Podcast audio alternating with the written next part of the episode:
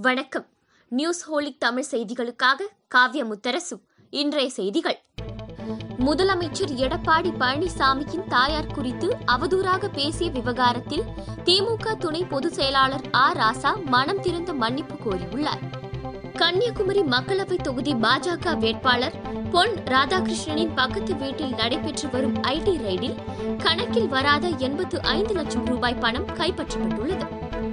அமைச்சர் M C சம்பத்தின் சம்பந்திக்கு சொந்தமான நிதி நிறுவனத்தில் மேலும் இரண்டு கோடி ரூபாய் பறிமுதல் செய்யப்பட்டுள்ளது.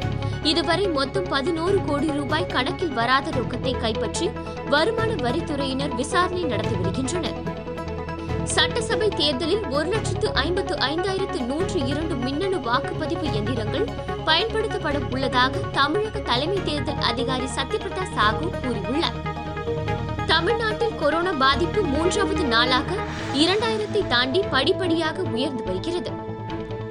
மகாராஷ்டிராவில் நேற்று ஒரே நாளில் நாற்பதாயிரத்திற்கும் அதிகமானோருக்கு பெருந்தொற்று உறுதியானது.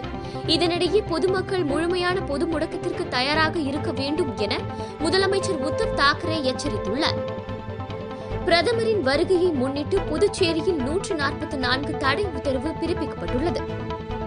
பிரதமர் நரேந்திர மோடியும் முதலமைச்சர் எடப்பாடி பழனிசாமி மற்றும் கூட்டணி கட்சி தலைவர்கள் தாராபுரத்தில் செவ்வாய்க்கிழமை அன்று ஒரே மேடையில் பிரச்சாரம் செய்ய உள்ளனர் தமிழகமே அமைதி பூங்காவாக மாறியிருப்பதாகவும் மகளிருக்கு பாதுகாப்பான நகராக சென்னை திகழ்வதாகவும் முதலமைச்சர் எடப்பாடி பழனிசாமி கூறியுள்ளார்.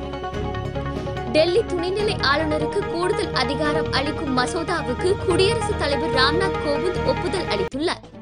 வங்கக்கடல் மற்றும் அரபிக்கடலில் காற்றழுத்த தாழ்வு பகுதி உருவாகக்கூடும் என சென்னை வானிலை ஆய்வு மையம் தெரிவித்துள்ளது. இத்துடன் இந்த செய்தி தொகுப்பு நிறைவடைந்தது. நன்றி வணக்கம்.